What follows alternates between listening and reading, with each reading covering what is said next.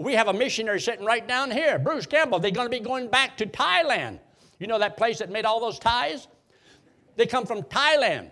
So the other day in our board meeting, we know they got extra expenses in getting back, so we gave them an additional $2,000 because we want to have a part in what they're doing. Because he has to depend upon what we do to help them in other places. We were talking about Burbo Boudrum, and he's trying to get something done down there because of the Bible Institute that he has and doing a tremendous job. And he's one of our missionaries. But because people have given so much more toward missions, we also sent a check to them for an extra $2,000. Isn't that wonderful? Isn't that great? All because there's people who like reaching mission work and reaching the lost. And so we want to have missionaries that we can have confidence in and try to support them. But we've got great people in this ministry that give sacrificially over and above. And we thank the Lord for that. But now notice what he says in verse 15. But I have used none of these things, neither have I written these things, that it should be so done unto me.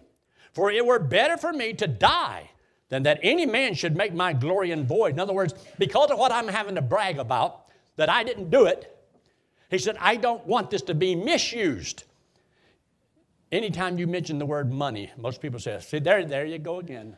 Every time you go to church, that's all they harp about. You can come to this church for two years and you may hear me talk about money two or three times. If you came today, you just hit it lucky.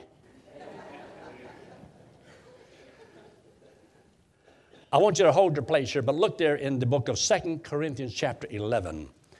2 Corinthians and chapter 11. Because he's expressing this in such a wonderful way, I want you to look there in verse 7.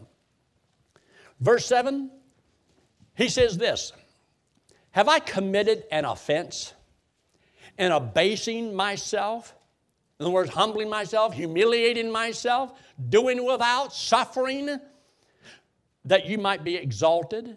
Because I have, get this, freely preached. Preached to you the gospel of God freely. In other words, without you having to do anything. Now, the gospel of going to heaven, it is free because Christ paid the cost. But he says, for me to get to you, that cost. For me to go to another place, that cost. These people, when they go to Thailand, it's going to cost to get, they don't have wings. They can't fly. And there's a lot of water between there and they can't walk. So there is expenses. Water may be free, but it might cost to pipe it in. And so when it comes to how does God want his children to get the gospel spread? So when there's individuals or missionaries or preachers, then God expects those who have trusted Christ as Savior. And if those people are ministering to you, and if you're learning something from it, then support the person who is a blessing in getting that job accomplished. This is why we wanted to have a missions program. And I thank the Lord for that. Look in verse 8.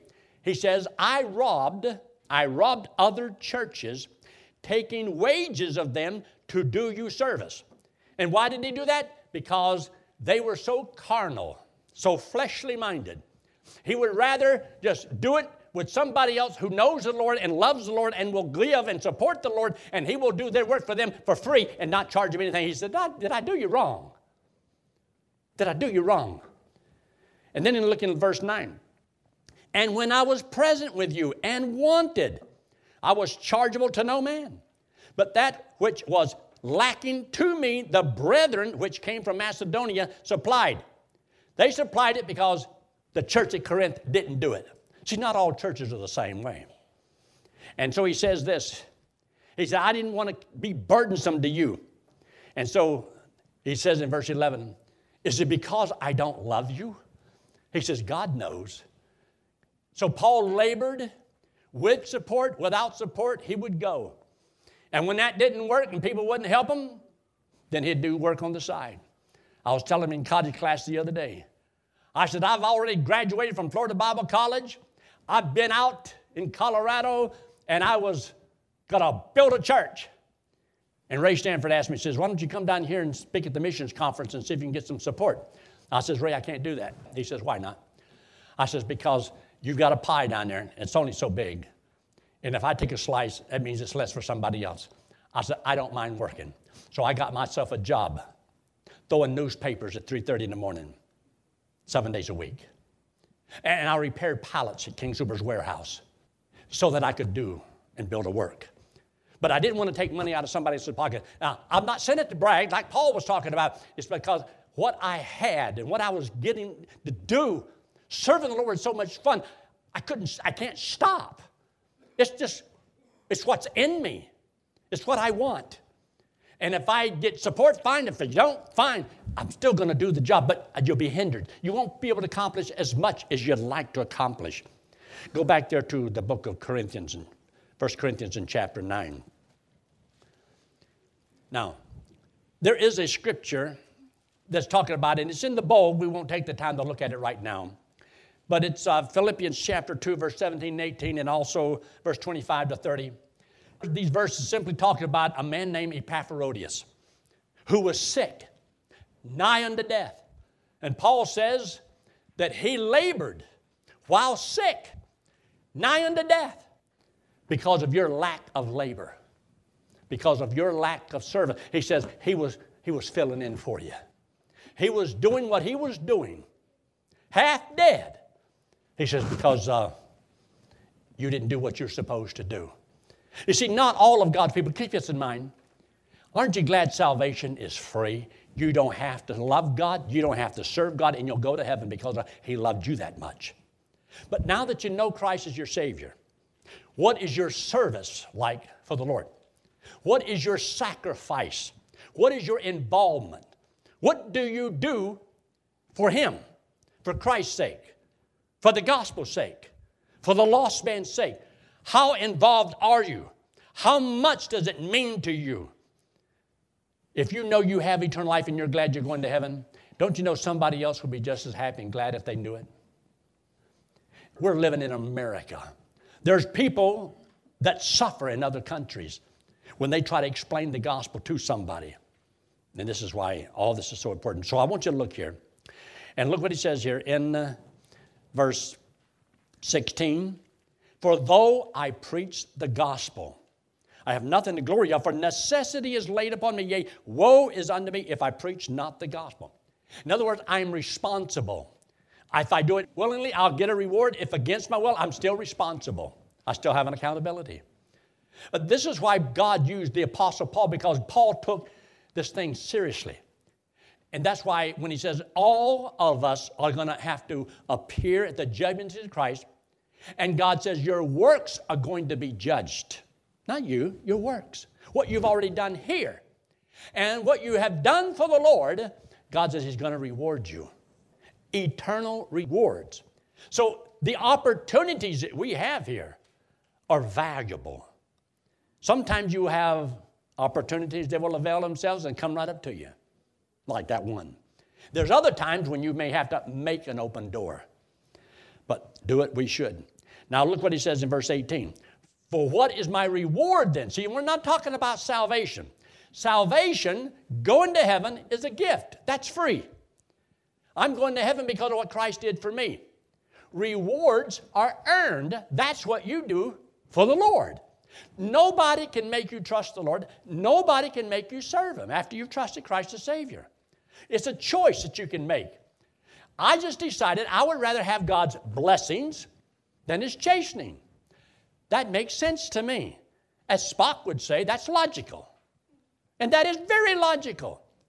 Makes so much sense. Now, notice, he said, I don't want to abuse my power in the gospel. Last part of verse 18. Now, notice something else goes a little bit deeper, very quickly. Verse 19 For though I be free from all men, these men that are here in Corinth, he did not charge them, he was free from them, he owed them nothing, he had already done paid the debt, he paid it himself. He said, But I made myself a servant to all, doesn't matter who they are, with or without. He's free to serve. Real freedom is the liberty that God's given us to serve the Lord. And some people will abuse that freedom. And they let that liberty become a license or a cloak of maliciousness, a cloak or a license to give them permission to sin. Well, I'm going to heaven and it doesn't matter. Everything matters. You see, you can live as you please and still go to heaven. But there's consequences to your decisions, to your choices. Great price to pay. But look why he did what he did. Verse 19 Though I be free from all men, yet have I made myself a servant unto all. I made myself. You are the one that determines whether you become a servant of God or not. God wants all of us to serve Him. But you may not be a servant because you may not choose to prepare yourself to be fit for the ministry. When you could have done something, you didn't do it. I was just told that we've had about 50 people that have taken the online Bible class of Bible Line Institute. And uh, uh, from Peter, just give me that. And I was told that um, Louis says that we've had so far in the last four years since the college started, we've had over 4,000 trust Christ as Savior on Friday night soul winning. That awesome or what? That's just from the Friday night, from the kids going out. Well, what if they didn't do it? Well, you wouldn't have that. So they have to give up their Friday night. Think of how many Friday nights they give up. They sacrifice. They could have done something else. Well, most people do. They did that. And every Thursday night, they'll be here for Thursday night ranch. They don't have to, but they'll do it. And then on Wednesday night, many people come on Wednesday night. Some come on Sunday nights. Some come on Sunday morning. But how precious is all of this to you? Now, you'll notice when he says this all of this is so that I might gain the more. Look down in verse uh, 22. To the weak became I as weak, that I might gain the weak. I am made all things to all men that I might by, and y'all see that, by all means save some. Why did Paul do what he did? What was the secret behind it? Because Paul wanted people to be saved. Now, if you don't want people to be saved, then you don't have to be dedicated. You don't have to sacrifice anything. You don't have to use your talents for the Lord at all. Why? Because if you don't want people to be saved, you're not under anything to do anything about it. But if you want people to be saved, and I told the college kids this, I said, the reason that I wanted to serve the Lord for the last 55 years is because I just don't want people to go to hell. I don't want people to go to hell. Now, doesn't it? Now, if I don't want people to go to hell, then I got to do something about it. Then I've got to discipline my life. I have to go to Bible college. I got to study God's Word. And I've got to keep my nose to the grindstone. I have to watch my testimony at all times. So for 55 years, nobody can ever accuse me of doing something wrong with another woman, embezzling money, nothing like that. But I've had to watch and sacrifice all my life because I don't want people to go to hell. And I know the devil wants people to go to hell. So me and him been at war for a long time. I don't want him to win. I don't want the devil to be able to look at God and says, I got him. I got him. Got another one. Got another one. And you'd be surprised how that God says that some of God's people be so wrapped up in this life so that they cannot please him who've called them to be a soldier. It's so important. I'm finally getting to the back sheet. We're running out of time. And you notice that, don't you? You me watch your clock and see where I'm at, and you say, ah, he ain't got enough time. But if you look there in your notes, 1 Corinthians chapter 9, verse 23, and this I do, and this I do. Why do you do what you do, Paul? For the gospel's sake. For the gospel's sake. Christ's sake, the law's sake. That's why I do what I do. Now, understand this. I put a few little things in here that applies to what we do. Unto the children that I might gain the children. So we have an Awana. Unto the teenagers that we might win the teenagers. Tampa the Youth Ranch and Camp. Unto the college age that we might win the college age. Florida Bible College. Unto the adults that might win the adults. Radio, the internet, newsletters, the church service itself. Everything we do. There's a reason why we do it. But you see, if we don't want to reach the lost, we don't need a Awana. Because, see, the purpose of living a good, clean spiritual life, being a strong Christian, is so that you can win lost. If you don't want that, then you lost the purpose of your dedication, purpose of clean living. Pur- because, see, that's what you got to do to keep doing the other job. You don't guard your testimony, you won't be around long doing anything for the Lord. Look at the next one. The price Paul paid. Do I expect too much? Is Calvary greatly burdened for the cause of Christ? As you look at our church, our church, are we like the Corinthian church? Or are we like a New Testament Bible church that God intended us to be?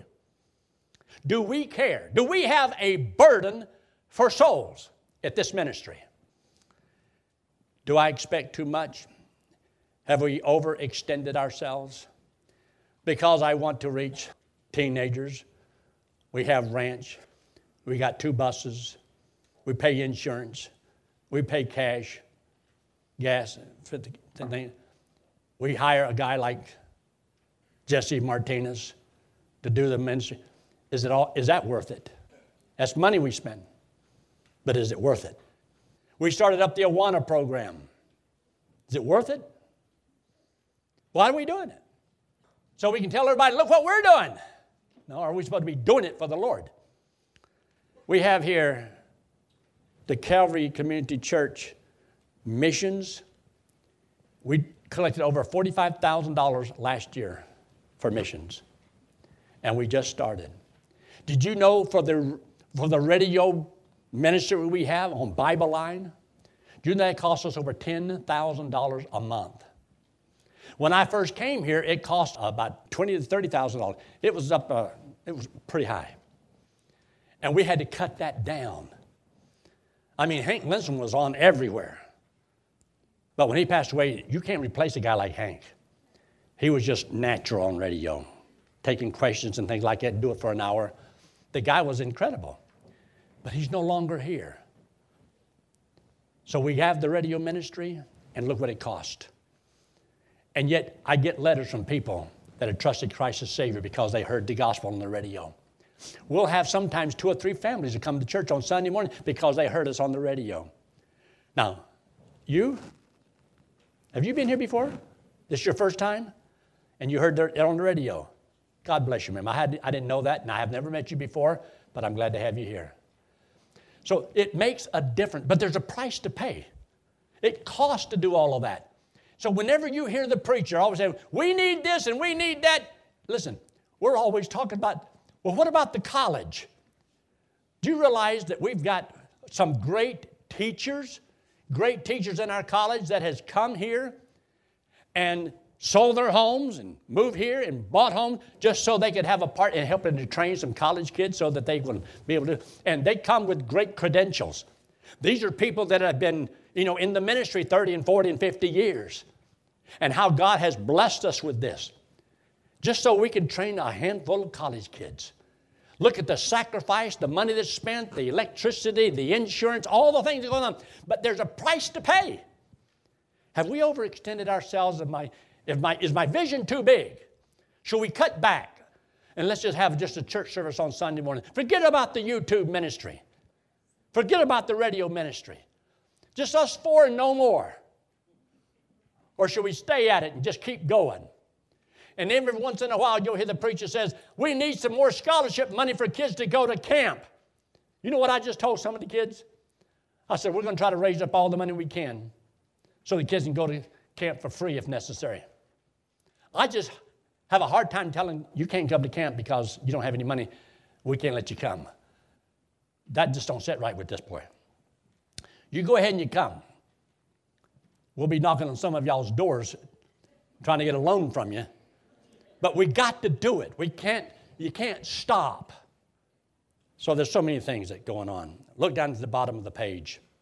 Do you truly believe in living and giving by faith? I cannot promise you anything here because I don't believe in the health and the wealth philosophy. You give to the Lord's work and you go to the mailbox tomorrow and there'll be a check in there. I don't teach that. You may give to the Lord today and lose your job tomorrow. I don't know what's going to happen in your life no more. I know what's going to happen in mine. But I believe that God can use whatever I give to the Lord. And I believe that when I get to heaven, God's going to reward me for whatever I did for the Lord because that's where my faith comes in. I believe that when I get to heaven, God is not unrighteous to forget all of your work and labor of love, and He's going to reward you accordingly. Don't you believe that? Do you really believe that? If you believe that, then it makes a difference in what you do for the Lord. It makes a difference in your faithfulness. It makes a difference in how you give, how you live. It makes a difference in everything. I told him, I says, Peter, won't be long, a couple of these college kids are going to be out of the choir because they're going to be graduating gone. We need some more people in the choir. Some of y'all out there going, oh, you got beautiful voices. Any of y'all that's sitting out there, anytime we have a congregational song and you hear somebody that sings pretty good, tell Peter. Said, I know somebody that sings really good. They ought to be up there in the choir. And God forbid he gave you a great voice and you won't use it for the Lord. Wouldn't that be a shame? Or if you have been blessed financially and you won't help send kids to camp, or you don't help on the radio, or you don't do this for kids for college, and but you just keep buying more and free safe and you got a great big safe. That's wonderful. When you die, how much are you going to take with you? Do what you can for the Lord now. And look at these last few things I wrote down at the bottom. I want to read it to you. Do you believe that the Lord knows of your sacrifice and will reward you according? Do you believe that? Because if you don't really believe it, you'll resent anything that this preacher says. But if you believe it, you'll take it to heart and examine yourself. Is there more that I could do? Could I be more involved? Could I give more? Could I pray more? Could I encourage people more? Do what you can now because the day's going to come when no man can work. Your days are numbered. You're running out of time. And a while ago, we found out there's a whole bunch of us in here over 70. I'm 65. I'll be getting up there soon. I told somebody the other day, I said, You won't believe this. I says, In the last five years, I've had two birthdays. So, now, down at the bottom, communion, remember the sacrifice. Why? Christ came. Remember to search your life. An unexamined life is not worth it. He said, Examine yourself, search and see, is there something in your life that's not right, that needs to be corrected? And then you scan the skies looking because one day he's coming back. Do you believe that? That he could be any day? Or maybe you say, well, I've got a lot of time because I'm young and I got 40 years to live. Oh, really? So, as far as you know, nobody has ever died as young as you are. Or Christ is coming, but you know, it's been 2,000 years, probably another thousand. And you become lackadaisical, don't care, don't take it seriously. Serve the Lord now. It's the only time you have. Do what you can. You be thankful for these ministries, but like I said, since I've been here, I, I just hope that I haven't overburdened the church. And I don't want to go to the well too often. But I just know that in the long run, when you get to heaven, you'll be glad for everything that you did. Because I'm not asking anything for myself. I'm asking for the ministry and what needs to be accomplished. Did you just hear those college boys up here singing? Wasn't that awesome? Huh? Wasn't that, that's awesome. That was great. Wouldn't it be great if we had a hundred kids studying for the ministry? A hundred young men like this, and a few women. We always got to have the women. We've got to do what we got to do. One of these days, the Lord's going to take me out of here. But look up here now. This is what He did for us. Before you think you, well, I don't want to do too much for the Lord, you probably haven't. This hand represents you and me. This wallet represents sin. All of us, all of us have sinned. All of us do things wrong. We've all done things bad. You say, well, what is sin? I don't care what it is, you did it. But whatever it is, we're all guilty. And the wages of sin is death, eternal separation from God in hell. We're condemned. To go to heaven, you have to be perfect, as righteous as God. Nobody's perfect. So nobody can go to heaven because they deserve to go. And yet you'll hear people always telling you to go to heaven, you got to be good, you got to be good. No, you don't, you got to be perfect. There's no good heaven, there's a perfect heaven. You got to be perfect to go there. And nobody's perfect. Okay, how do you get there?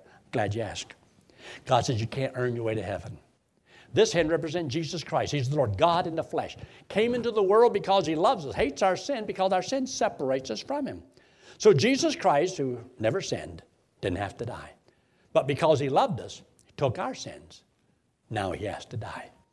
So he died for us, paid our sin debt, came back from the dead, and said the only thing we have to do to go to heaven is to believe he did it for us. You can handle that. That's not that hard, is it? All you have to do to go to heaven is believe He did it. You mean I don't have to stop anything? No. I don't have to promise God anything? No. See, it's free, it's a gift. He just wanted you to believe it. For God so loved the world, you and me, that He gave His only begotten Son, Jesus Christ. That whosoever, anybody, whosoever, believeth, if you'll believe it, He paid for your sin. He says, You shall not perish. You will not perish, means you can't go to hell. But have everlasting life, means you get to go to heaven. So when does He guarantee all this to you? When you believe it. If you'll believe it, you can have it. That's the best news in all the world. Let's pray, shall we? With heads bowed and eyes closed and no one looking around. Would you right now just talk to the Lord and say something simple like this Lord, I don't understand it all. I know that I'm a sinner. And I believe that when Christ died, He died and paid for my sins. And this morning, I want to trust Him as my Savior. I want to know that I have eternal life. I want to be certain of going to heaven when I die. Friend, would you trust Him? I'm not going to have you forward, not going to embarrass you, like I said. I just want you to trust Him. But I'm going to ask you in just a moment to raise your hand. Raising your hand doesn't save you, it just lets me know that what I said made sense and you understood. And you're trusting Christ as your Savior this morning. So if you've never done it before, would you do it right now? And if you will, would you just slip your hand up very quickly and say, Preacher, I will trust Christ right now as my Savior, and I want you to pray for me. And Anyone at all before we close? Yes, God bless you, sir. You can put it down. Anyone else? I'm not going to do anything to you, not going to scare you, not going to have you come forward, but right where you're sitting, he said, Preacher, that made sense. I want to be certain of going to heaven. Anyone else? Yes, God bless you. You can put it down. Appreciate that. There may be others. Sometimes people just don't want to let me know. But if you have trusted Christ as your Savior, God says He gave you eternal life. And because you're His child, He wants you to serve Him. Not to get to heaven, but because you're going there. He wants to honor you. The day will come when you get to heaven, He wants to reward you for what you did for Him. So we don't serve God to get to heaven, but we should serve the Lord because we're going to heaven. If you're watching by internet right now, on the screen it says, Yes, I will trust Christ as my Savior. If you will, just click it on. It lets us know that someone out there listening trusted Christ as Savior. Our Father, we thank you again for your blessings. Thank you for these that indicated that they would accept Christ as their Savior. By doing so, you guaranteed them the free gift of everlasting life, that you never cast them out and never lose them. And we're thankful for that. And Father, we ask now your blessings upon the communion service. This is because of what you did for us. Help us to look back to what you did and forward to your coming again. In Christ's name we pray. Amen.